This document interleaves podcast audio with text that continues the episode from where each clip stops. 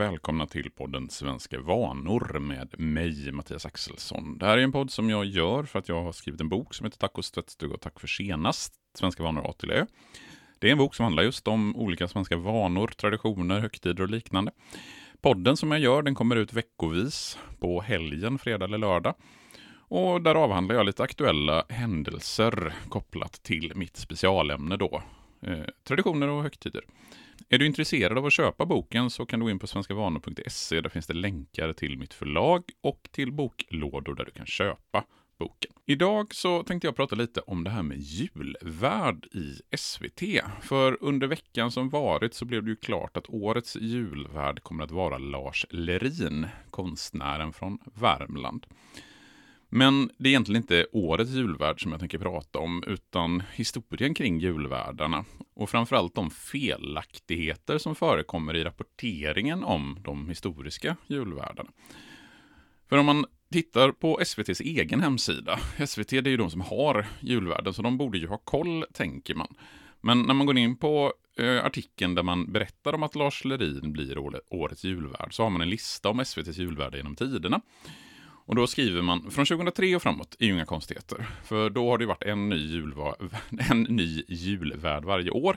2003 var det Lotta Bromé och 2004 var det Ernst Kirchsteiger och så vidare. Så har det varit nya julvärdar hela vägen fram tills i år. Dessförinnan så är det ju framförallt Arne Weise som folk tänker på som julvärd och han är ju den som har varit julvärd vid absolut flest tillfällen. Här tittar Lady och Lufsen förälskat på varandra. Här luktar tjuren Ferdinand på sina blommor. Här ska vi också träffa nya bekantskaper. Micke och Molle heter de. Och här väntar Bengt Feldreich med sin speciella sångteknik. Kära ni alla, stora som små. Kalle Anka och hans vänner önskar er en riktigt, riktigt god jul. Men i SVTs artikel så står det under rubriken SVTs julvärdar genom tiderna att 1959 till 1971 så var det Bengt Feldreich som var julvärd förutom 66, 68, 69 och 72 till 2002 så var det Arne Weise förutom 79, 88, 89 och 90.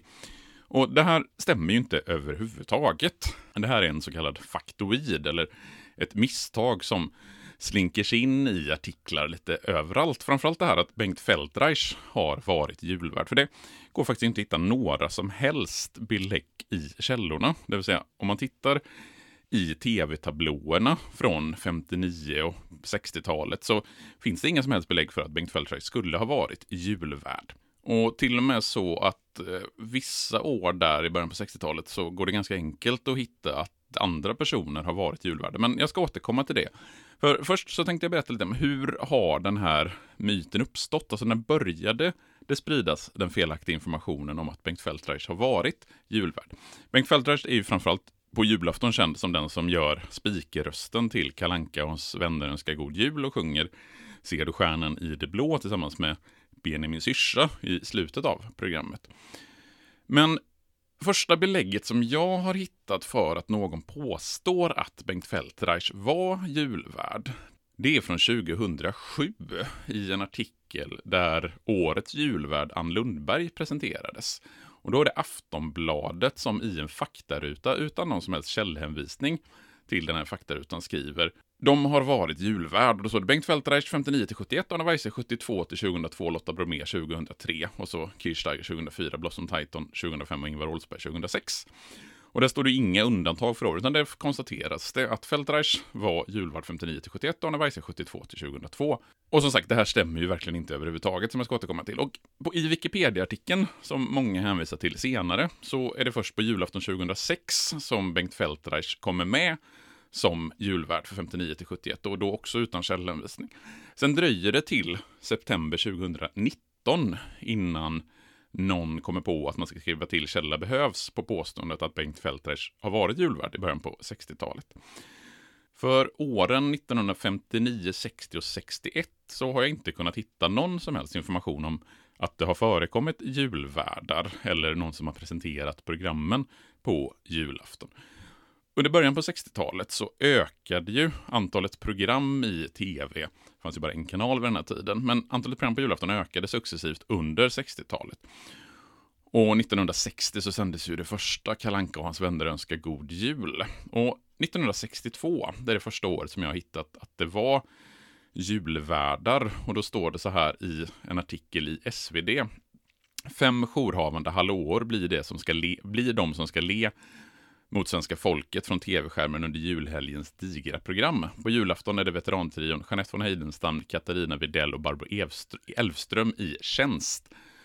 Så då är det alltså de här tre personerna som har julvärdskapet. Även om de inte använder ordet julvärd så är det de som leder med och pratar mellan programmen på julafton, alltså hallåor på julafton.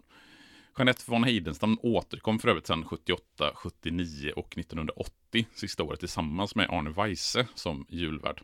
God julaftons eftermiddag allesamman och mycket välkomna till TV1 julaftonssändning som kommer att pågå ända fram till midnatt och lite till.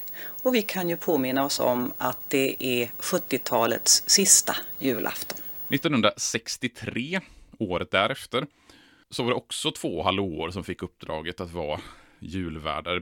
Birgitta Sandstedt och Yvonne Kristensen. Sandstedt satt i studion under dagen och Kristensen under kvällen.